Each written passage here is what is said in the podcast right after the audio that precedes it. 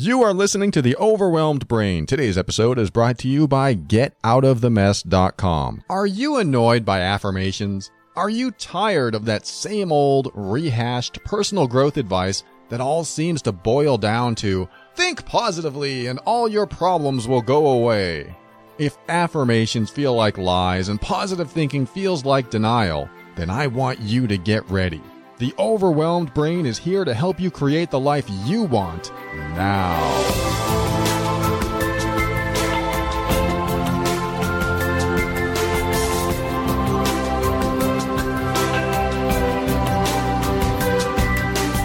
Hello and welcome to the Overwhelmed Brain. I am your host, personal empowerment coach Paul Colaianni. This is the show that helps you increase your emotional intelligence, strengthen your self worth and self esteem, and empower you so that you can make decisions that are right for you. Everything I talk about on the show is my personal opinion and is meant for informational and educational purposes only. Always consult a medical or psychological professional before making any changes that could affect your physical or mental health. And uh, welcome to the show. Like I said, first thing I want to talk about today is uh, something that came up in the Overwhelmed Brain Empowerment Group on Facebook. If you're not a member, you can go to Facebook and look that up, the Overwhelmed Brain Empowerment Group.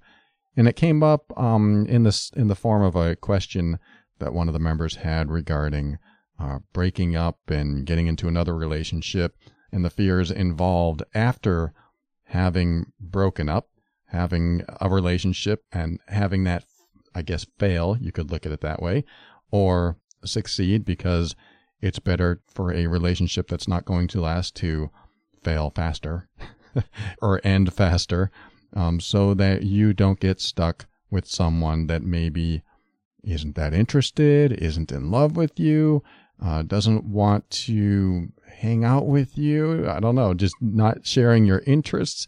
Uh, it's just nice to get out of a relationship that couldn't be everything it could be. I'm not saying all relationships are like that. Some people are very happy in relationships that couldn't be all they could be. Uh, but, you know, when you have someone in your life, you kind of want to have the best time possible, sharing your life, sharing experiences, going through life, um, doing it with someone you love or just want to be with. So the question that came up, the subject matter was I'm afraid to go into this next relationship or I have fears regarding it because, you know, now I've already been hurt what if it happens again? And I have an interesting take on this. Well, maybe it's not that interesting, but it's interesting to the people I've dated over the, over the years. And that's when they ask me, well, why aren't you afraid to get into another relationship when everyone you've met has left you? And the way I answer is that I never think about the end of a relationship when the relationship is beginning. I just get into the next relationship and enjoy it each day as if this was the only time we had together. I mean, I don't really consider the end of a relationship when we're having a great time the first few weeks, first few months, even the first couple years. I just don't think about it. I'm enjoying it in the moment because this is what we have. It's very present moment thinking. This is what we have now. This is what I want to uh, utilize. I don't want to look in the future. I don't want to look in the past. I want to enjoy what we have today. Now, that doesn't mean I don't plan for the future. That doesn't mean we don't talk about the future or the past. It just means what's most important is right now. You know, Eckhart Tolle talks about that all the time. The power of now, his book, uh, the present moment. Uh, where do your thoughts go? Are you present with your thoughts here? Are you paying attention to the here and now? And there's a lot to that, especially in a relationship, because if you're focused on the past or too focused on daydreaming about the future and what could be, then you're missing what's right in front of you. And I think that's important. So that's my answer, except not so long. I just answer and say, you know, I'm not afraid to get into another relationship because, I mean, another reason is because I love being in love. I love being in love. I think it's a great feeling. So that's what I look for when I get into my next relationship. Now I'm in a relationship that I hope I keep for the rest of my life. This is what I want. But do I think about, well, it could end in a year? I have thought that, but it doesn't mean that I'm focused on it. Doesn't mean that it needs to be thought about because if I'm thinking about that, then there might be something wrong with today, whether it's my perception of the of the relationship, or that I need healing, or she needs healing, and uh, we can't get past certain issues, some emotional triggers, some, you know, whatever's going on, we need to figure out. If we don't figure those out today, then they do become potentially destructive to the relationship later. So this is where present minded, present moment thinking comes in. You look at your relationship and go, hmm, what's going on today? What's wrong with it today? Maybe a bad choice of words, but you know, what needs uh, healing? What needs discussing today? And uh, then you discuss it. You bring it up. You bring up the hard stuff. Like, you know, I don't really want to talk about this, but I have to because it's going to continue to eat away at me. It's going to continue building resentment in me if we don't talk about it. And I don't want to waste your time or my time by, you know, emotionally withdrawing or disconnecting from you. I want to talk about this stuff. So we talk about the hard stuff, you know, in the present. Sometimes we have to wait a day or two if something comes up and emotionally triggers us and we have to process it but don't let it, you know, go too long before you talk about it. And then there are people out there that will say, yes, but every time we talk about it, we argue and it, and it goes around and around and then we never get anywhere and there's no closure. Yes, there are those things.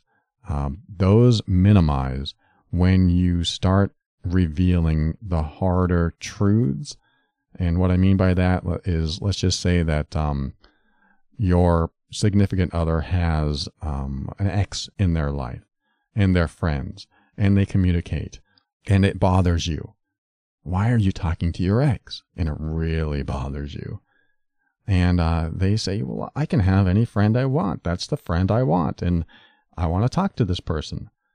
I think when you look at something like that, you have to figure out what about it bothers you. Not just that they have an ex that they're talking to, but what about that bothers you. Let's just say that, well, you're sharing personal information about our relationship with this other person. Then you can go, I don't like that. I don't think you should do that. And you should know better. You might, you might have that argument. And if they say, well, that's ridiculous. This is my friend and I'm going to tell them anything I want. Then you look back in yourself and you go, hmm, what's that violating inside of me? Is it a boundary? Is it a, a value? What is it? What is happening? Is it disrespectful to me? What's happening inside of me? Because once you identify what's happening inside of you, then you can learn to communicate it better. You can say, Look, I feel disrespected when you do that. It really hurts me. And then they can go, Well, I don't care. Or, Oh, I didn't know it hurt you. I didn't know you felt disrespected. I'm, I'm sorry. Maybe I need to change my behavior. Maybe, uh, you know, what's more important to me is us, our relationship. You know, this is a friend that I've had for a long time, but you're the person I, you know, go to sleep with every night if that's the level of your relationship. Or we live together or we're married and this is the person, you're the person I want to stay with for the rest of my life. This gives them the option when you share what's going on inside you instead of pointing the finger and saying, I don't want you doing that with her or him. And you uh, focus back on yourself and go, well, this is what's happening inside of me when you do that. Then the other person is empowered to make the choice that he or she feels is the right choice. And that choice may or may not, hopefully may, uh, support the relationship. But if it doesn't support the relationship and they want what they want and they don't care what you want, just like the last episode, you know, uh, do I value what you value? Then you might have a problem in the relationship that may not go away. So it's important to get talk about this hard stuff and get it out and talk about how it affects you instead of what they're doing wrong. I think that's a, a very important piece of information because then they are empowered to make the choice instead of you making the choice for them. But let me back up a little bit because what I want to talk about for real is uh, breaking up for newbies. And now, what I mean by that is that um, I get a lot of emails. Uh, so a good percentage of them, not maybe like 10% of them, are from people who haven't experienced a lot of relationships. So they are in one or two major relationships in their life. Maybe they're in their first relationship and then they experience their very first breakup. That is so devastating to some of these people that write to me and they don't know what to do. It's like, uh, it's the end of the world. I don't know what to do. I'll never be happy again. And so I read through these and I can almost always tell when someone hasn't gone through a major breakup uh, where they were really in love, where it really shocked them and they don't know what to do because there are very, very common uh, signs and symptoms from my perspective that I see in uh, new breakups, or I should say, uh, people who haven't experienced a lot of breaking up in their lives. So that's why I call it breaking up for newbies. If you've had several major breakups in your life, then this won't necessarily apply to you. Some of it will. You'll recognize the uh, the stages that I'm going to go over, but um, if you've had a lot, if you're one of the seasoned breakup artists, like me, uh, then you, will recognize a lot of these stages. Like I said, um, but again, they won't always apply to everyone. Even if you're uh, brand new to this breakup thing, uh, just because I'm reading all these stages doesn't mean they'll all apply to you, but I have a feeling a lot of them will. But the reason I, I kind of made up these stages is that I want you to know that if you're breaking up and you're new to this stuff, that it's quite common, uh, these stages I'm going to share with you. It's common. I want you to know it's common to go through this stuff because a lot of people experience uh, this end of the world thought process thinking that, oh my God, I'll never be happy again. And it's simply not true. It's so devastating that it changes, I don't know, must change your chemical makeup to think that, oh my God, if I lose this person, there'll never be another person like it, which is true. There will never be another person like it, thankfully, because if they didn't stick around, you don't want someone else to be with you and then not, not stick around again. That would be not good. Uh, but there are many stages to this that uh, are very common. And just like when you get the common cold, there are symptoms. And then the common cold goes through those symptoms and then you heal. You get better. So this is for people who are in that newbie stage of their first or second major breakup, and for those who might not be so new to the scene but are still experiencing these stages. So let me go over them now and uh, I'll tell you what I mean. Stage one for the breakup newbie is what the hell? what the hell is going on? Uh, what just happened? Um, I call this the what the hell stage because you're experiencing it for the first time and it feels like the very worst thing that could happen in life. And if you've never experienced a breakup and you are fully in love and then they leave, you're like, what, what's going on? What, what the hell just happened? It's devastating. It really is. It's just like cataclysmic. So, I mean, it can be, but let's just say that commonly it's cataclysmic. It's just life changing, world ending, what the hell line of thinking. I'm sorry if that's a uh, curse to anyone that's sensitive to that word. uh, stage two is what's wrong with me? This happens a lot. Is that what's wrong with me? What did I do? Is it the way I look? Is it because I gained five pounds? Is it because I lost five pounds?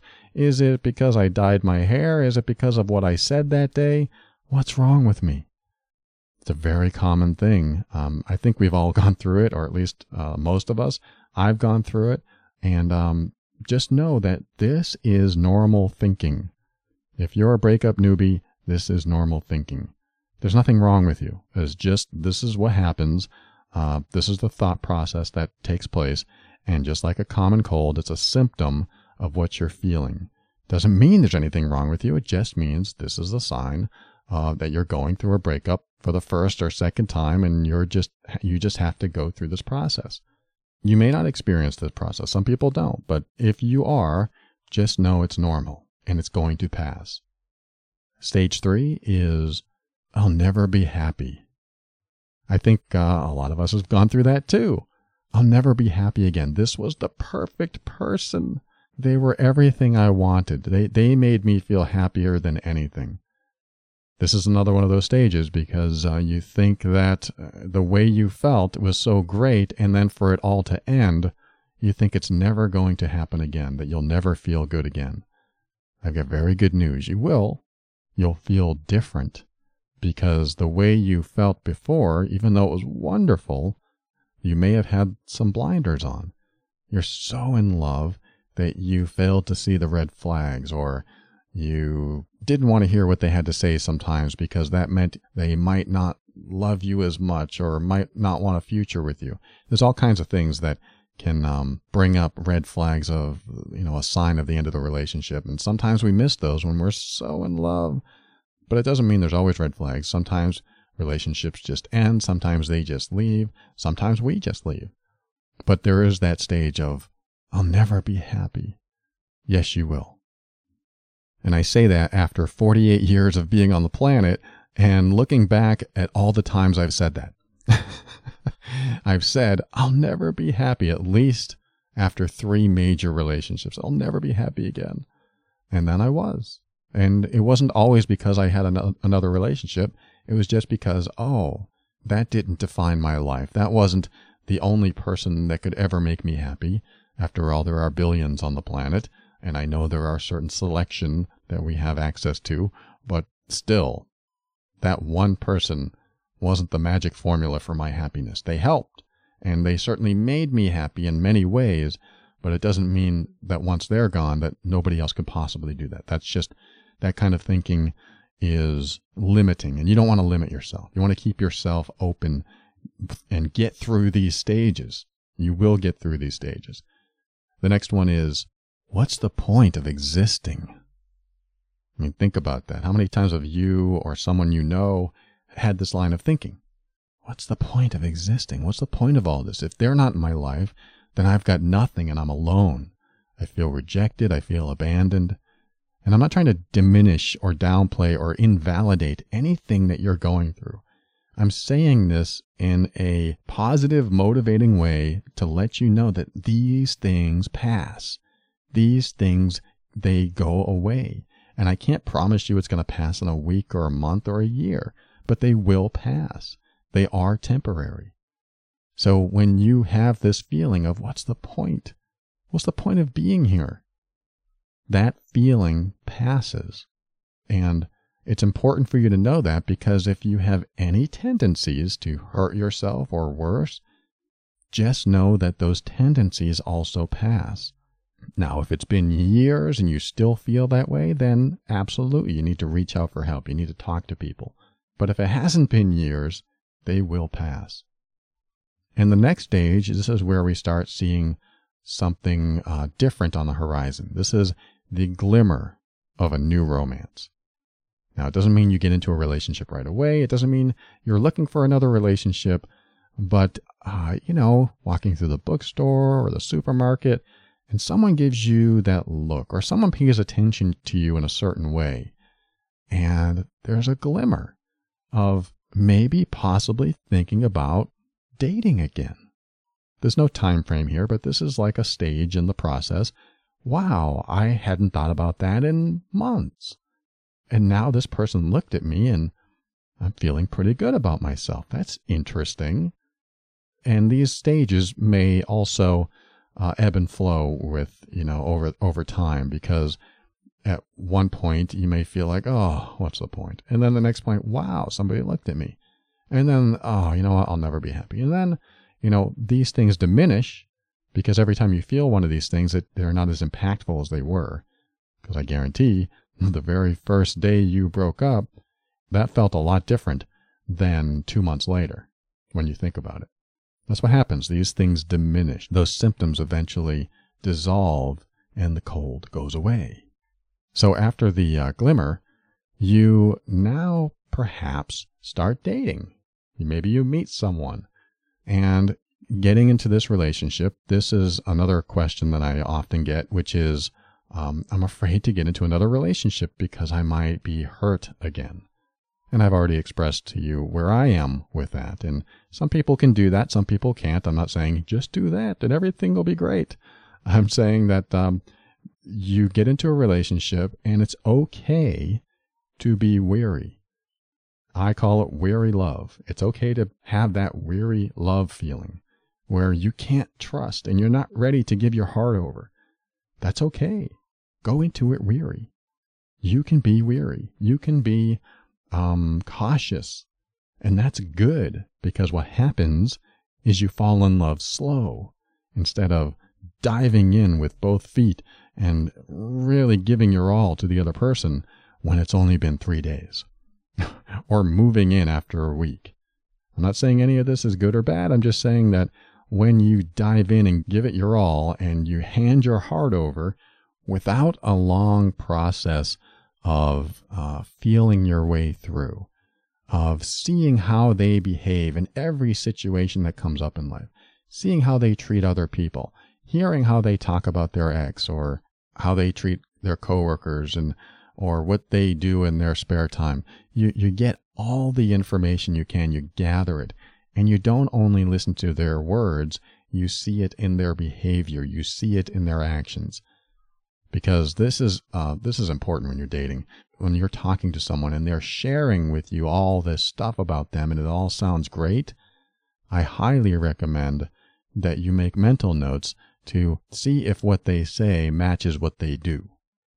Because that's where a lot of us can get stuck and duped is that we're with someone who says all the right things and then when they don't follow it up with action, there's an incongruence, there's a conflict in our mind yeah, but they're so nice to me, but all these things that they said don't match up. Red flag. That's all I'm saying. Those are red flags. They're not following up with action, then they're just talking the talk and playing the game. You just want to be aware of that. So, in that weary love stage, that's a good stage to be in. I want you to be aware, observant, cautious, so that you don't just hand your heart to anyone. They have to pass your tests, they have to pass your challenges. You don't necessarily have to tell them you're challenging them. In fact, I recommend you don't tell them. I would just have those challenges set up in your mind. And as they pass each one, your level of trust, your level of openness starts to open up more and more. The next stage um, after the weary love is that now you're in a relationship and you might have thoughts, and these are all mights, by the way, but uh, commonly you might have thoughts that this doesn't really compare to the last relationship. The last relationship I had was amazing and there's nothing that could ever beat it.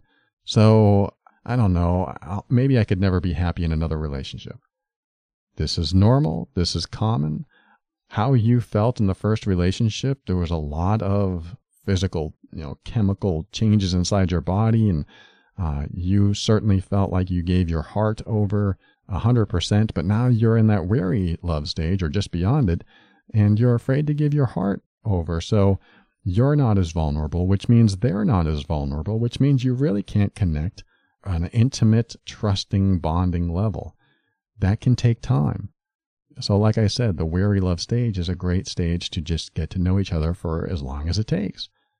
And then when you have thoughts, if you do, of nothing compares to the last relationship, just know that uh, you have a lot to do with that most of the time. You, with your heart that used to be maybe open, is now closed somewhat.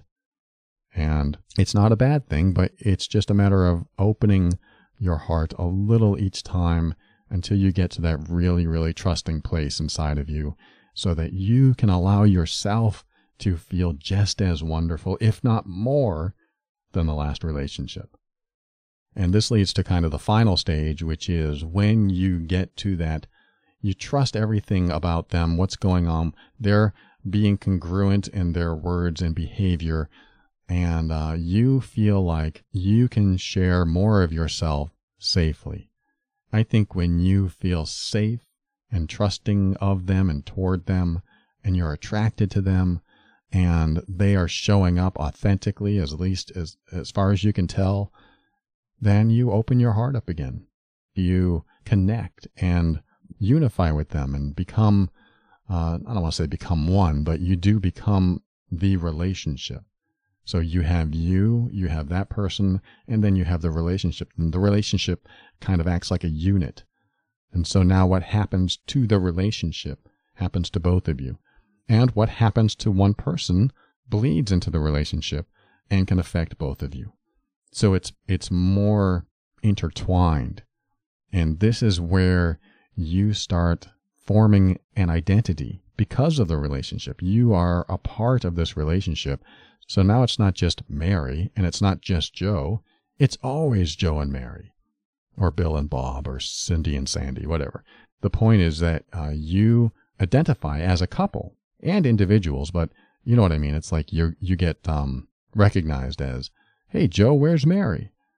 And every time you show up, that is how uh, people address you. They want to know where your other half is, and so that's when the relationship really reaches its pinnacle of togetherness and where it can be the strongest.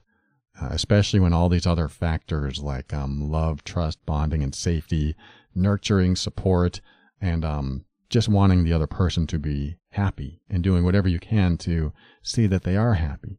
When all of this is in the mix, it can create a fulfilling, long lasting relationship.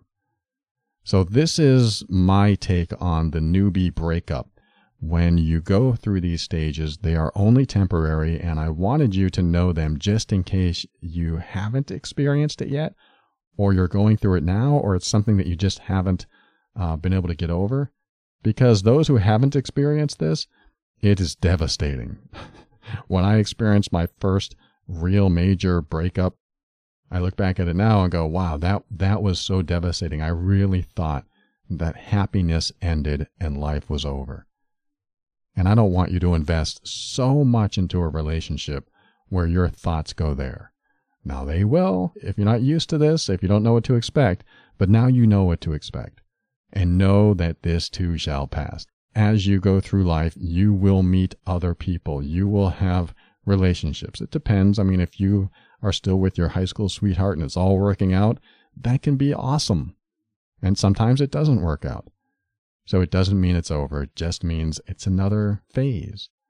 It's another phase of life.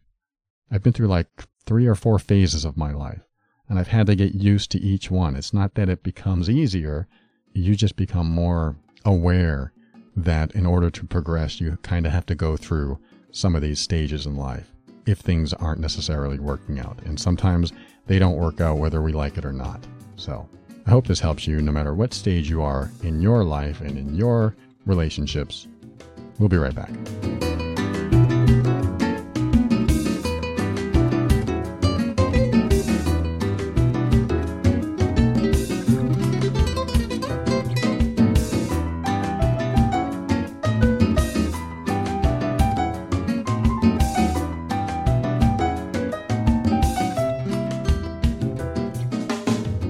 Want to tell you about getoutofthemess.com. This is a service that you can use uh, whenever you need legal advice or uh, legal guidance, and uh, they can actually uh, be utilized for almost any question you have. In fact, um, I'm thinking about some of the emails that I get from people who are considering, I don't know, divorce and, um, and are afraid of their finances, of, afraid of where they're going to end up.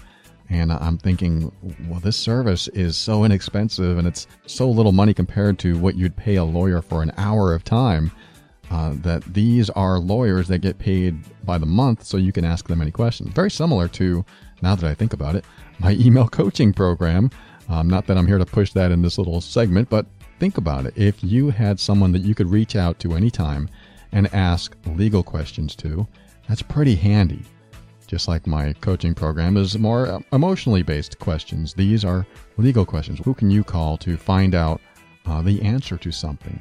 And know that the answer is going to be based on the laws of the state or province that you're in. If you're in the US or Canada, this is one of those services for the US or Canada only. But the service exists for the very reason that it's very difficult for some people who don't have the finances to pay attorneys uh, for their hourly rate especially for questions that can be answered really quickly or you just need guidance in something. So, this is something I wanted to share with you. I use the service, my girlfriend uses the service, and I'd like you to check it out so you can determine if this is the right thing for you as well.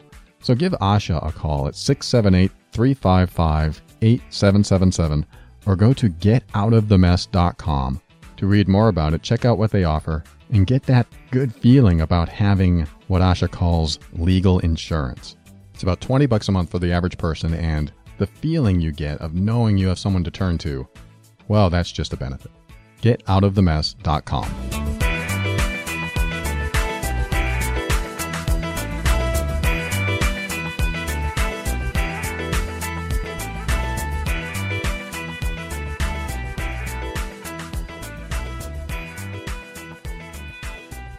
Welcome back. I'm going to read you a message from someone I'm going to call Melissa. Melissa says, Hey Paul, I come from a dysfunctional family where my dad was mean and violent, my mom depressed and drunk, and there were suicide attempts from my mom and sister, and my dad was controlling and critical of everything. I was bullied at school, so I was afraid to go, and then, of course, afraid to come home. My parents, when I was 21, had both immigrated, and my dad remains overseas. Since they divorced, the stress my mom suffered made her ill. She has an array of illnesses and she's terminal, so tomorrow is never promised. My dad barely emails, and when he does, it's to impose his opinion on me and retain control. I constantly strived for my dad's acceptance and love, and now I feel abandoned. My inner child talking, I think. A little smiley face. I've been in a relationship with my partner for eight years, and it feels like we've always had our problems. When we first met, I was suffering badly from depression, and he supported me through counseling. I should probably mention that I highly suspect he is a highly sensitive person. All the signs are there. He is now an out of work alcoholic, and I'm struggling to support us both. He's working on himself and he's doing really well, but I'm impatient. He has come a long way, but it's been years of broken promises, and it leaves me feeling uh, as if I can't speak my truths, as I don't want to rock the boat. I feel a huge amount of pressure with my career and supporting us, and caring for my mom and trying to support him as best I can. I snap easily and often come from a resentful place when we try to talk. I always feel like if he says something that triggers me, I come from a how dare you place rather than listening. He has a huge trigger about not being listened to, and I feel like I've practiced dissociation and given him a place to vent, but it's not a two way street. Uh, just a side note dissociation, probably the most basic way to put that is when you sort of disconnect externally. Like you are there, but you're not there. You're checked out. So you're not really engaged. You're just kind of waiting in the background, sort of like um, being numb. It can happen uh, during trauma too, where you dissociate, become numb, and, uh, you know, a lot of abuse victims have talked about this or have experienced this, where they almost disconnect from their uh, senses, from their visual, from their auditory, from their touch, and um, they just check out until it's over. So I have a feeling that's what you're doing is just checking out, just listening, uh, but not really listening, just kind of being there for him. Anyway, uh, she goes on, I've listened to your podcast on the components of a healthy relationship uh, at least once a week but he won't. He sees his recovery as being the only important thing. It's important to me too, but I have so much built up from seven years of alcohol and drug abuse and nowhere to let it out. I'm on the brink of getting what I always thought would help us, but I'm just worried now that I don't have the strength or energy left to see it through to the finish line. I don't like what I've become. I know this isn't me because when I lash out, it doesn't sit right with me, and I have to apologize for the way I've behaved but then it almost always detracts from what I've said, my truth. My life seems like a looping screensaver of work, caring for my mom, and supporting my partner. I'd love to escape and do something for me every now and then, even if it's just to get my nails done or a glass of wine with my sister. But we have no money due to his reckless spending. It's so demotivating to work 60 to 70 hours a week with a great wage, but to have nothing left over while he is at home all day spending money quicker than I can earn it. Then I go to my mom's, watch her suffer and struggle physically, have PTSD episodes, and try to be strong for her. I don't tell my mom my problems because she tried to commit suicide when I was 18. I had just broken up with a boyfriend and had cried to her, but my dad told me it was my fault that she tried to commit suicide and that I can't tell my mom my problems. I feel like I've been alone a very long time being the person who has to be strong for others, but I think I might be empty now. I'm sorry if I'm being erratic, and if you need to edit this for the air, please do so. I would just really appreciate any advice that you can give. I feel like I'm losing my authentic self in all this mess. I appreciate you, Melissa. All right, Melissa, thank you so much for sharing that. And um, I'm glad that you reached out and shared all this because it doesn't sound like you're being listened to at home. And I need you to be listened to. I need you to have someone to share this with, whether it's a family that you love and trust, or even this stranger that you found online, me. Uh, but I'm just so glad that you expressed all this. This needs to come out of you. This is part of the pressure that's been building up in you and needs a release. Now, just expressing this doesn't mean your life is changing, uh, although it's a beginning. Because the beginning is the awareness of what's happening in your life and acknowledging what's happening in your life, and also acknowledging that you feel empty, you feel drained. And from what I can tell, that's not ever going to end. I'm going to give you the bad news up front. Your life, the way it is now, if you do nothing, will stay the same, exactly the way it is. Because there is a pattern, more like a rut, that is, has already developed in your relationship and in your husband's uh, mind that this is the pattern to recovery, to continue doing what he's doing. He may be taking huge strides in recovering. However, he's also taking huge strides in draining you too, emotionally. And if he is unable to see that his behavior is causing more and more uh, for you to be distanced, for you to not feel loving toward him, for you to feel more resentful toward him? Yeah, first of all, if you're not expressing that, you need to. You need to express that his behavior, he, he may be on the road to recovery, which is fantastic, but his behavior in the relationship is causing a problem.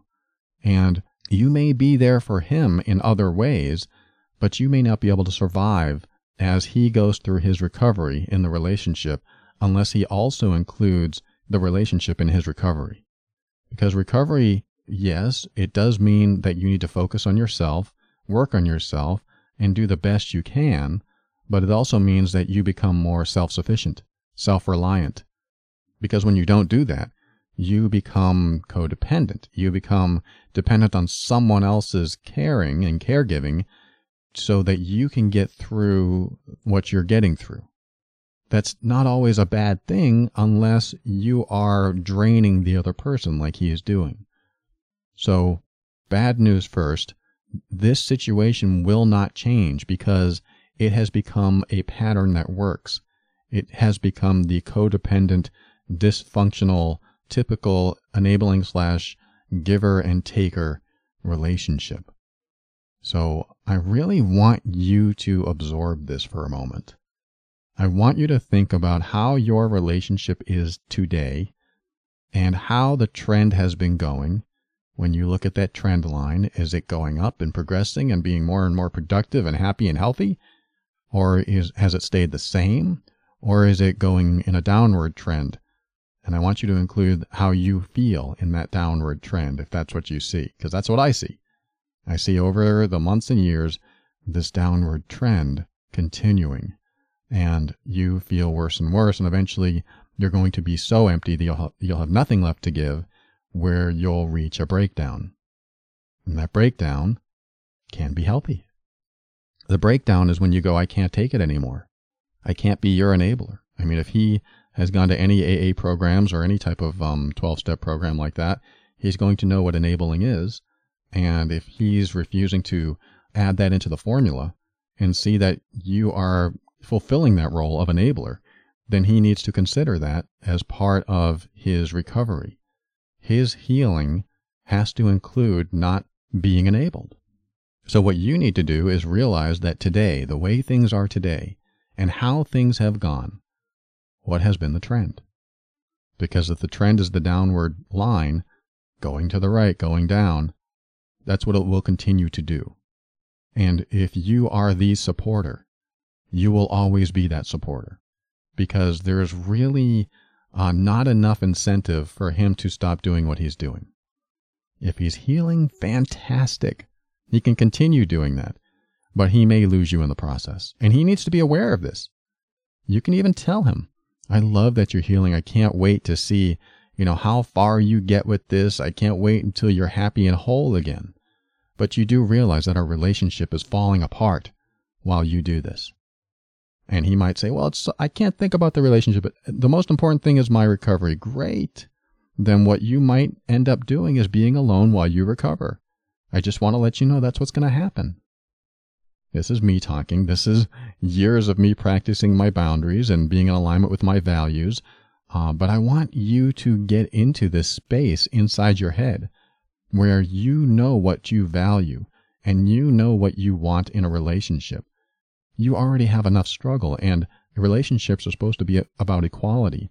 And yes, he is down and out, and you'll help out. But when you're down and out, it works in reverse as well. There's times when you help out, and there's times when he helps out. But if you're not getting that, and you are very expressive about, hey, there's problems here and I need help, hey, you're spending money when I make it. I don't like that. I want uh, you to make money too. If he continues to use the recovery as an excuse for not making money, for not giving you the love and attention that you deserve, then he's become comfortable being enabled. So, again, the bad news is this isn't going to change. I need you to come to an acceptance of that. The acceptance is this will never change. Say those words. This will never change if you become highly aware that your relationship, the way it is now, isn't going to change, it doesn't mean I'm right. It doesn't mean that's truth. It just means today, this isn't what it looks like. What it looks like is continually draining. Because what could happen, let's just say that uh, you decide to separate for a while. What could happen is that your separation is enough incentive for him to accelerate his healing, whatever that means. And he thinks, wow, the relationship's really important to me, so I need to do more. I'm not saying he can. I'm not saying that that's the right path for you or for him. I'm saying that uh, sometimes people don't have enough incentive because they're used to the status quo. They're used to what they have in front of them. And at the same time, he knows that you'll stay no matter how his behavior is. He can spend all the money he wants and you still bring it home. Just like my mother for 40 plus years, no matter how many glasses he broke, she cleaned up after him. He never had to step in any of his own shards of glass because she always had it cleaned up, so he never experienced accountability. Of course, my stepfather didn't really go on any type of recovery program, never wanted to heal. Uh, so maybe your husband is uh, a little further than my stepfather was but uh, it's still the same enabling process. It's still how enabling works is that when you don't provide accountability, there will be no change because they usually don't provide accountability to themselves. I don't know the situation well enough to tell you that's true or not. I just need you to be aware of what truth is and don't be in denial. Don't go into a place where you think that um, things will get better when the trend has been things getting worse. I mean, there's just no logic there. So I need you to be very clear, very logical. I know I, I usually say let's connect with your emotions, but in this case, I need you to disconnect from your emotions for a moment and see the pattern, make it logical, make it rational, and go, okay, this is what has been happening. What will happen? And you've heard me ask this question before if you've been listening uh, okay, you're in the situation today, you're in your relationship today. If nothing changes and everything stays the same, and he has the same story, I'm still in recovery, it's all about recovery, one year from now, how do you feel then? How do you feel being in this very same situation one year from now? What about two years? What about five years? I mean, think about it. Nothing's changing. Is it something that you want to continue doing? Is this something that you want to continue investing your time, energy, and even money into? I know it sounds like I'm telling you to leave, I'm telling you to get out of there. I'm not. I'm asking you to consider reality. This is the harsh reality check that sometimes we need. This is your reality right now. And you can choose to continue as it is, or you can do something about it. It doesn't mean leaving. It could mean I'm not helping you waste money. It could be that. And he may say, It's all about my recovery. Don't you care about me? He's going to say things like this, I'm predicting. I could be wrong, but I have a feeling he's going to say, Don't you care about me? I helped you when you were depressed. He's going to use that against you. Uh, but how long will that last? How long will you let that last? Because when someone finds something that they can use against you and they keep using it and they keep using it, it gets old. But as long as you keep getting activated by what they're saying, it'll continue to work. So you need to disconnect from what's working right now. If he says things like, I helped you, this is a marriage, it's supposed to be about equality, and I help you, you help me. Remember that equality uh, covers the spectrum of what's in a relationship. That's emotional, financial, sometimes spiritual, sometimes just hanging out together, going to the movies, walking hand in hand the emotional connection that you get from experiencing life together. All of this should be equal. Yes, there can be times where one falls on hard times for a month or two or three or sometimes longer. But years? That doesn't compute. After a few months, you start wondering, is thing, are things going to change? After a few years, things aren't going to change. I mean, you just have to put that in your head. Things aren't going to change. Okay, now I have truth. Now I can do something. That's I put that on the table. Uh, that's the truth. That's what it is. Now I can do something with it. I don't know what to do with it. I mean, that thought might come to mind, but now you have truth. It's right there. It's tangible. You can see it happening. You know it's happening. So there has to be accountability. If recovery is all about him and him investing in himself, then he may need to do that on his own. If he wants to drag you down during his recovery, then he needs to consider what that's doing to you.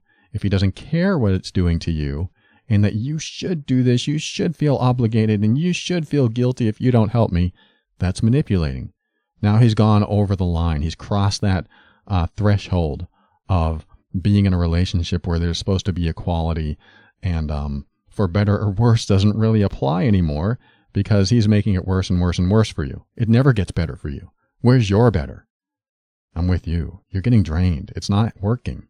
Something needs to shift. Something needs to change. And you will burn out. And again, burnout isn't necessarily a bad thing if you reach that breakdown point and say, I can't take it anymore. Boy, because when you reach that breakdown point and you go, I can't take it anymore, you will do things that you've never done, or you will honor yourself in ways that you never have.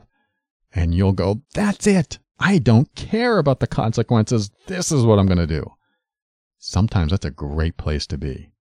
So that's what I want to say about um, your marriage. Now, with your family, with uh, your mom and your dad, uh, that's a different story. So, yes, your mom, if she is that sensitive, if there's nothing you can say to her without her getting extremely, um, I don't know, psychologically challenged, then all you can do is just show up and do what you're doing, just be there and not necessarily share uh, the stuff that would apparently cause her to, I don't know, does she feel like a failure? I mean, what, I don't know what's going on there. Obviously, she has things going on that she needs extra care for, but uh, there's really nothing you can do about that. And now you know what uh, is certainly sets her off. So you stay out of the things that set her off. Yes, now you lose that motherly role model that you can rely on and share with. You don't have it anymore. You don't have your mom as that motherly role model. But there are other people that can fill that gap. Not completely. I understand you'll you'll never have the mom that birthed you.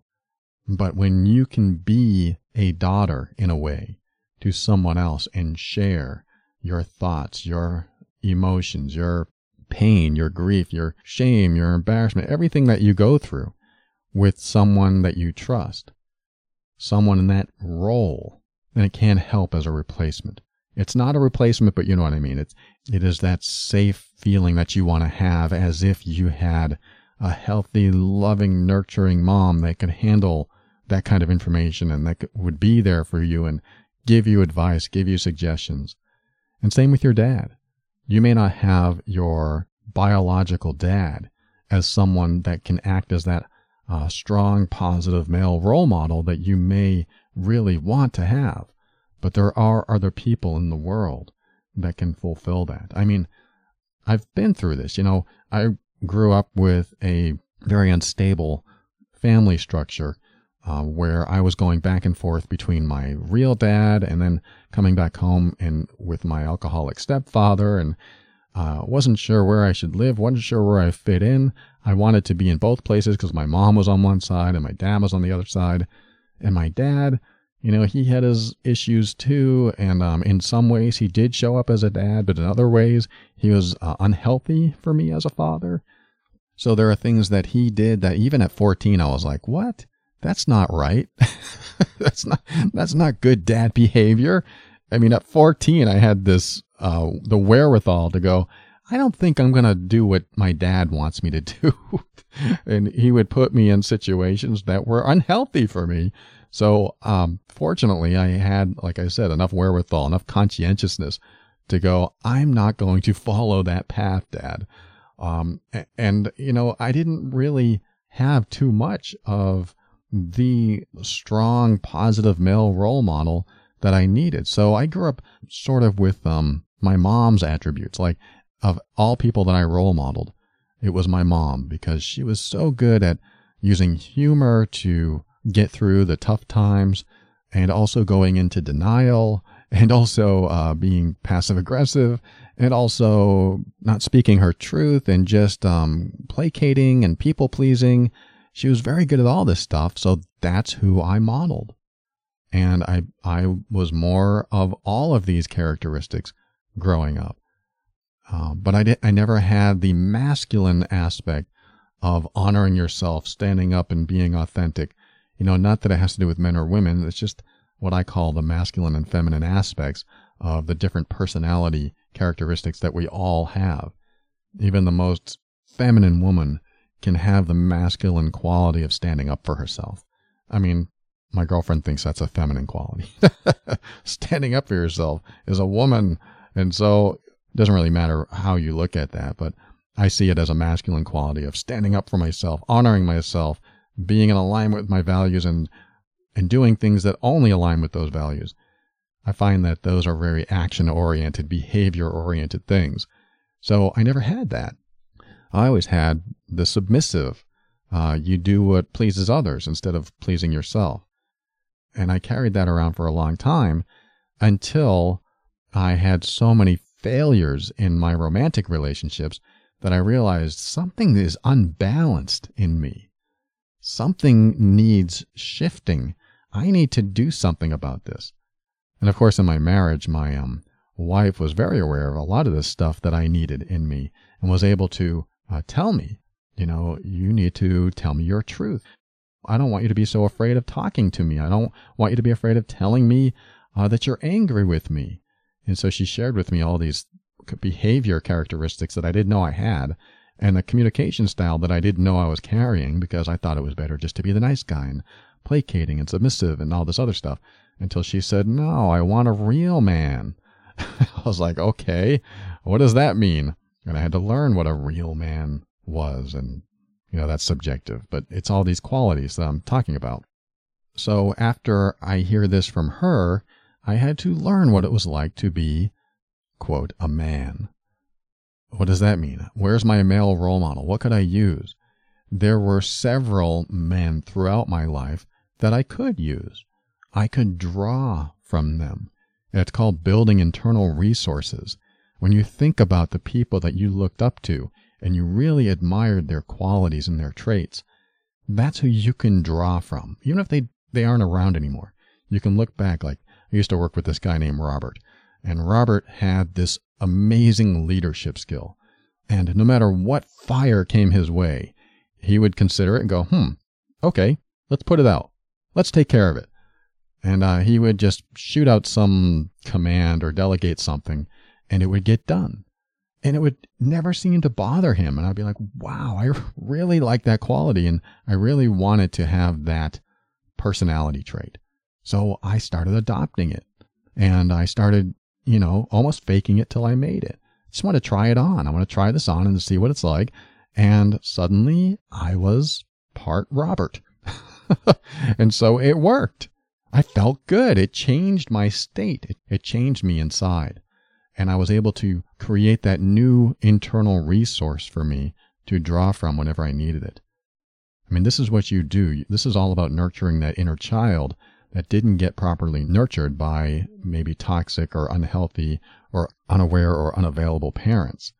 Is that, okay, now I have this inner child that doesn't have enough emotional intelligence or knowledge to go throughout life and get the results that he wants. So I need to uh, come up with some resources to draw from. So that's what I'm talking about with you, Melissa, is that when you don't have a mom, when you don't have a dad that has all these positive resources, you need to look to someone else or think of a movie character or maybe reach inside of you because we all have these resources. We just don't know how to access them sometimes. When we don't know how to access them, then we seek uh, what we need outside ourselves. But you can look at other people in your life. You can look at um, people that played in movies and see their character and like, I want to be that character. I remember when I needed to access uh, the Terminator, or you know Arnold Schwarzenegger, the Terminator, and I needed that strength. I needed that ability to just disconnect from my fear and walk in the door and have that feeling. I role modeled it in that moment. Try that on. Try all of this on. Try um, the idea that you are a certain person or you are a certain character. What would you do or say then? This will help you build those internal resources that you need to become the person you need to be in the situations that you're in now. I mean, look at your marriage. How long have you been the person you are, building resentment, um, having these thoughts and feelings and not being able to express them, being shut down, uh, being, I don't know, put in your place? That doesn't feel very good. So, this is when uh, you reach that breaking point and really step into that role and be the person you need to be. I know it's not easy, and I know it's not something that always leads to the best results because sometimes people get mad and now you have to deal with that. Some people do things that will affect you and you have to deal with that. So, uh, what I like to consider uh, when I'm going through anything like this or when I tell people is to really sit with yourself and visualize what life would be like without someone in your life. Let's just say that for example, you didn't have your husband in your life. Tomorrow you woke up, he wasn't around anymore. I don't know what happened to him, he's just not there. What do you do during the day when he's not there? How do you feel? How do you feel when you go to work? How do you feel when you go visit your mom? When you don't have this other stressor that exists, what does that feel like? Now, the same thing with your mom. Let's just say that you're in this marriage um, and it continues now your mom isn't in your life. What does that feel like when that's no longer on your mind? How about your dad? Your dad's not around. What does that feel like? And you just try on these different things so you can understand where you are inside without other people's influence. You try these things on. You imagine these uh, alternate realities, and then you start to think differently while you're in that state. These are very helpful visualization processes that might be able to give you the answers that you need. I mean, I have a feeling there's some answers floating around in you now, but uh, taking action on those a- answers, you know, means a lot.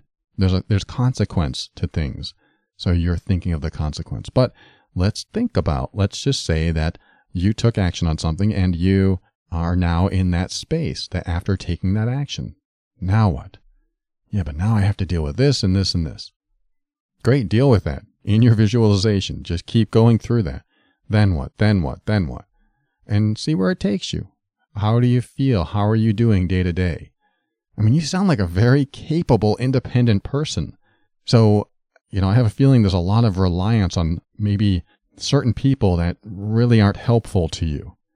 These uh, people in your life that you look to for support and love aren't able to give it. So you might not have that resource to draw from. You might have to get that resource from somewhere else. I'm not saying you, you know, go outside the marriage and get that from someone else. I'm saying that you need to build what's missing inside of you back up. Because if your reliance is on toxic people, to fill that void, to be your supply for love and support and nurturing. And those toxic people are poisoning that supply. That's when inner strength needs to happen. And you build that inner strength by accessing or adding those internal resources so that you can make decisions that are right for you. That's what I want for you. There is a way out of this, and it may involve big decisions or it may involve small shifts in your behavior, uh, but it certainly doesn't involve continuing to enable a situation that keeps you drained and the other person inconsiderate of where you are. Yes, your husband's going through healing. That's awesome, like I said. Uh, but there's some inconsideration there, or a lot of inconsideration. And some of that may have to do with you not being verbal enough about it, maybe not drawing the line, or maybe he's very well aware of what he's doing and something needs to be done. Something, a line needs to be drawn. So that's what I have for you. I hope this helps, Melissa. You are in a tough situation, but you don't have to be. You can do things. And yes, there are some uh, consequences that may come of it, but there are also different results that you can get. You can be in a different outcome that you're in now. It doesn't have to be this way. With some people, it might have to. With your mom, you might just have to, you know, go with the flow with that. But you've got it together in a lot of ways. Don't fall apart. Thanks for writing. I appreciate you. We'll be right back.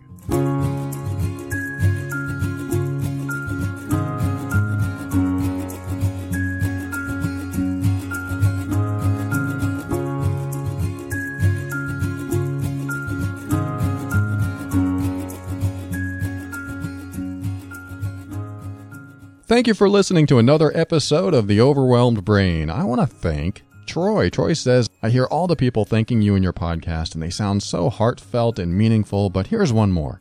Thanks so much. You've helped me find what I needed, and I'm thankful you helped so many and me as well. I'll make sure you get as much value from my membership as I have taken away from your show and extras. It's definitely a hell yeah moment from your last podcast. I think he's talking about the patron membership. Thank you so much, Troy. I appreciate you. Thank you for writing those words. That that is very heartfelt. I appreciate that so much. And thanks for being a supporting member in the patron program. And I want to thank uh, iTunes reviewer Lola4467. They say, Paul, thank you so much for your podcast. It saved my week from having a bad week. you changed completely my perspective about breakups. You are amazing. You are amazing, Lola4467. And uh, interesting news talk about breakups. I just talked about that in the first segment of this episode. So I hope you get something from that as well. Thank you. And I appreciate you taking the time to uh, write that. That means a lot to me. And I want to thank Asha with Get Out of the Mess. She is there to let you know if this service called Legal Shield is right for you. She answers your questions about it. And um, she's not there to sell you, she's just there to tell you what it's all about. So give her a call, 678 355 8777, or go to getoutofthemess.com. She'll answer all your questions, and if you like it, she can connect you with it. She's an independent representative for Legal Shield, and uh, she knows quite a bit about it. So give her a call, 678 355 8777. And I want to thank members of the Patron program. Thank you for those of you supporting the show at patron.theoverwhelmedbrain.com. And to the latest members, you know, Monica, Troy, Shelly, Anna, Mary, Kelly, and so many others, thank you so much for joining the program. It's a great way to support the show if you are getting value from the show. And it's also a great way to listen to, I don't know, I have almost like 80 episodes in there that no one's ever heard, at least outside the patron program. And of course, you get all the free workbooks and worksheets, and uh, you can be a part of the e coaching program as well, like I was talking about earlier, where we email back and forth and I help you through some stuff. In fact, uh, I got to talk about that in a moment. There's there's someone who wrote to me something uh, very telling that I want to share with you. But um, before I do that, I just want to thank the patron members once again. You can go to patron.theoverwhelmedbrain.com if you're interested in uh, supporting the show and being one of those sustaining members. I appreciate all of you. And you don't necessarily have to join the patron program if you want to use the Amazon link at theoverwhelmedbrain.com that's another way to uh, show your support because we're on the uh, Amazon affiliate program that's helpful to us to keep the costs down where we're all kind of sharing the cost of creating a show like this and putting it out there. I appreciate everyone who supports the show in that way as well. And finally, thank you to Kevin MacLeod of Incompetech.com for some of the music transitions in the overwhelmed brain. And uh, just to close the show, something I wanted to talk about, like I said earlier, about uh, the e coaching. So I have a client, and uh, I'm going to talk about your letter. I'm going to call you Joan. Joan reached out um, after several months. We haven't talked in a while. She had been on the e coaching program. She knew she could reach out anytime. And she reached out with this letter that I read this morning and was, I don't know the word, flabbergasted. I was just like, what is this about? I, I mean, I knew what it was about. And I immediately had to reply to her. And I gave her this long reply and lots of um, my insights about what's going on and some suggestions about what she should do. But um, Joan, I, I say this with all the love and respect for you and wanting the best for you, that I share this with others so that they understand where you might be and uh, where they might be if they relate to this. Where Joan met someone new uh, a few months ago, several months ago, and um, they're moving along quite well, and everything seems to be going in a good direction. But he started bringing up things about her finances and her money. And uh, I thought that was kind of strange. You're in a relationship together, and uh, not only does he have his own financial issues that he has to deal with and figure out, but now he's telling her what to do with her money or uh, asking her to do things with her money that she doesn't feel comfortable with. And I think it's kind of a little strange to be in a relationship that, that it's that new and somebody else is telling you what to do with your money. So that was like a red flag for me. And I mean, it, it can happen. I mean, if, if you are dating a stockbroker or a financial analyst or somebody that knows money, somebody that does well with money, anyone really that has invested well or has lots in savings or just, they just seem to be money smart. Then listening to their advice is like a really good idea. but if you're dating someone that uh, can't rub what do they call it? Rub two pennies together, or two dimes, or two nickels together. Uh, then that suggestion changes. My suggestion is you don't really listen to a homeless person on buying a new home and investing your money. Not that they won't be smart, but they're probably better off telling you what not to do so you don't end up in that situation unless they want to be there. But the idea is that uh, you don't normally get the best advice from someone who's not in the space to uh, give it, who doesn't have the references to back it up. And so, you know, Joan is dating someone with not too many references to back up his financial advice. And, you know, Joan talks about some very specific things I won't reveal here, but, uh, you know, I sent her this long email this morning and I wasn't going to stop writing it because it was so darn important that she understood what was going on. And a lot of it was uh, emotional manipulation you know, I talk about the mean workbook at the end of every episode. I go, you know, if you're in an emotionally abusive relationship or you don't know you are, uh, this is the workbook that will help you assess using a 200 point checklist and all kinds of resources and my experience with uh, manipulative people, with clients who have been in manipulative relationships. All of that's in this workbook. Helps you get through it at um, loveandabuse.com. And I tell people about this because of letters like Joan's, where She's in what sounds like a great relationship. Everything started off great. He's saying all the right things, a lot of common interests. And then these little subtle clues that start coming up that and I'm and this is nothing nothing against Joan, but in general, some people will be so in love that these clues just fly right over their head. They just they don't see them. And so they have this bad feeling like that doesn't make me feel very good. But, you know, I understand what he or she is saying, and maybe I'm just uh, not seeing the whole picture here. And that could be a flag that is now big and red and scary, but it's ignored, or it's not being taken seriously. Now, what Joan shared with me, there's all kinds of these little red flags or big red flags that are coming up, and some very clear things that are going on in her relationship that are, are definitely emotionally abusive. And the person that she's with, in my opinion, from what she wrote, is saying and doing things in a way that he hopes will make her feel bad enough that if he withholds love or threatens to leave her, that she will give in and then do as he wishes with her money. Like I said, there's more details here I can't really share, but this really, you know, activates me. This, my manipulation radar goes bing, bing, bing. This is not right.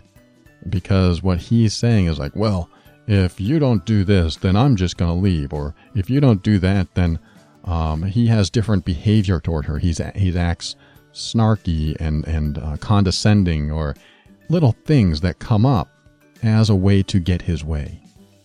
And what this is, is control.